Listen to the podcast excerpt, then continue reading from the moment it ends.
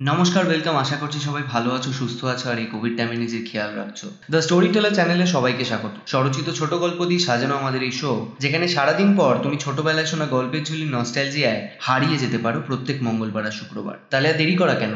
Light করে দাও of কানে দাও হেডফোন আর শুনতে থাকো।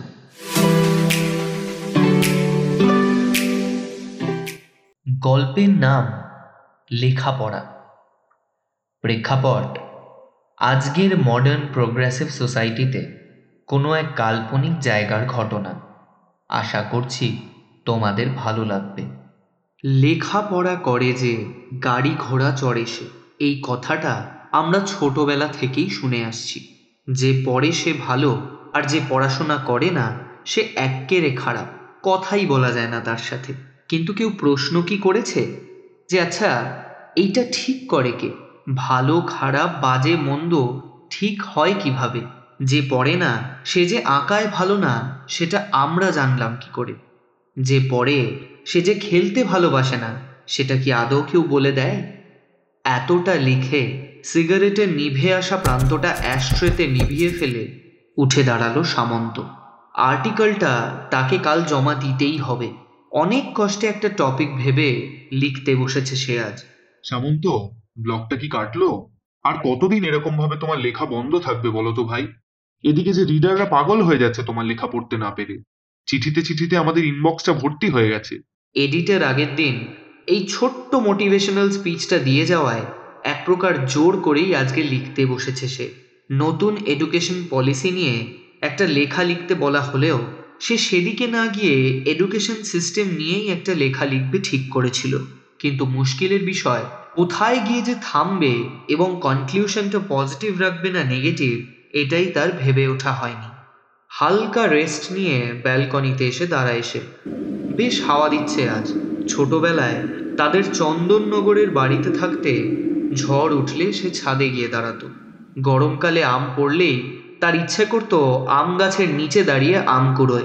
কিন্তু মায়ের দৌলতে সেটা আর কখনোই করা হয়ে ওঠেনি। তার মা ছিলেন বরাবরই একটু স্ট্রিক্ট মানুষ। টাইমেরটা টাইমে করতে হতো বাড়িতে থাকলে। সকালে ওঠা থেকে শুরু করে রাতে হোমওয়ার্ক করা অবধি সব কিছুই বাধা ধরা ছিল। বাড়ি ভর্তি ইঞ্জিনিয়ার হওয়ায় একদিন না একদিন যে তাকেও সায়েন্স নিয়ে পড়তে হবে, এটা ভালোই জানতো সামন্ত। পিয়ার প্রেশারে এক দুবার হয়তো বলেও ফেলেছিল সে ছোটবেলায়, আমি ইঞ্জিনিয়ার হব আইআইটি যাব। ব্যাস, সেইটাই কাল হলো আর কি। ক্লাস টেনে অল সাবজেক্টে লেটার আসতেই খানিকটা বাড়ির চাপে আর খানিকটা সোসাইটির প্রেশারে ভর্তি হয়ে গেল সে সায়েন্সে মুশকিলটা হলো এইখানে যে সামন্ত ছোটবেলা থেকেই অঙ্কের জায়গায় সাহিত্যটা একটু বেশি ভালোবাসে। বাড়িতে সে কথা বলতে পারেনি কোনোদিন তা ঠিক, তবে ছোটবেলা থেকেই তার গল্পের বই পড়ার অভ্যেস। বই পড়ে এক প্রকার চরিত্রগুলোর মধ্যে হারিয়ে যেত সে। সিনেমা দেখে তার মনে হতো সেও যেন একটা ফিল্মের মধ্যে বাস করে। কি ভাবছেন? যে এই ছেলের তো আর্টস নিয়ে পড়া উচিত ছিল? তা তো ঠিক, তবে সব আর ইচ্ছে মতো হয় কোথায় এই দেশে? তো যাই হোক ফিজিক্স থেকে কেমিস্ট্রি সবই মাথার ওপর দিয়ে বেরিয়ে যাওয়া সত্ত্বেও ক্লাস টুয়েলভের গণ্ডিও পেরিয়ে গেল সে। অবশ্য পেরিয়ে গেল বলা ভুল হবে। অঙ্কে কয়েক নাম্বারের জন্য সে ফেল করে গেল। কিন্তু বাকি সাবজেক্টে পাশ বলে তাকেও পাশ বলেই ধরে নেওয়া হলো। বাড়িতে কান্নাকাটি থেকে মার কিছুই বাদ থাকেনি সেই সময়। ওই সময় কোনো এক বন্ধুর পরামর্শে সিগারেট শুরু। সেটা আজও অব্যাহত থেকে গেছে। কিন্তু ইঞ্জিনিয়ারিং পড়বে বলেও পড়তে না পারার যে যন্ত্রণা, তা কি আর সহজে ছাড়া যায়? ডিপ্লোমা ইঞ্জিনিয়ারিং করে প্রায় ছ বছর ধরে ইঞ্জিনিয়ারিং পড়ে অবশেষে ইঞ্জিনিয়ার হয়েছিল সে। হালকা হাওয়ার ঝোঁকা এসে চুলগুলো দুলিয়ে গেল তার। প্রায় পনেরো বছর আগের দিনগুলো মনে পড়তে আপনা থেকেই হাসি ফুটে উঠল মুখে। ইঞ্জিনিয়ার হওয়ার পরেও যে সামন্ত ইঞ্জিনিয়ারিংকে কোনোদিন ভালোবেসেছে, তা নয়। চিরকালই সাহিত্যের ঝোঁক বা সিনেমার ঝোঁক তাকে তাড়া করে বেরিয়েছে। অনেক চেষ্টা চরিত্র করে শেষমেশ একটা ম্যাগাজিনের ক্রিয়েটিভ রাইটার হিসেবে সিলেক্ট হয়েছিল সে। সেখান থেকেই যাত্রা শুরু। তারপর মুম্বাইতে পাঁচ বছর, পুনেতে ছ বছর কাটিয়ে কলকাতার একটা নামী মিডিয়া সংস্থায় ক্রিয়েটিভ হেড হিসেবে ঠাঁই হয়েছে তার। মা বাবা মারা গেছেন আজ প্রায় পাঁচ বছর হলো। অফিসের মোস্ট এলিজেবল ব্যাচেলর হিসেবে পরিচয় থাকলেও এখনও বিয়ে করা হয়ে ওঠেনি তার। একা জীবনের অর্ধেক সময় তার লিখেই কেটে যায়। বাকি সময় সে দান করেছে তার লাইব্রেরি আর পোষ্যদের।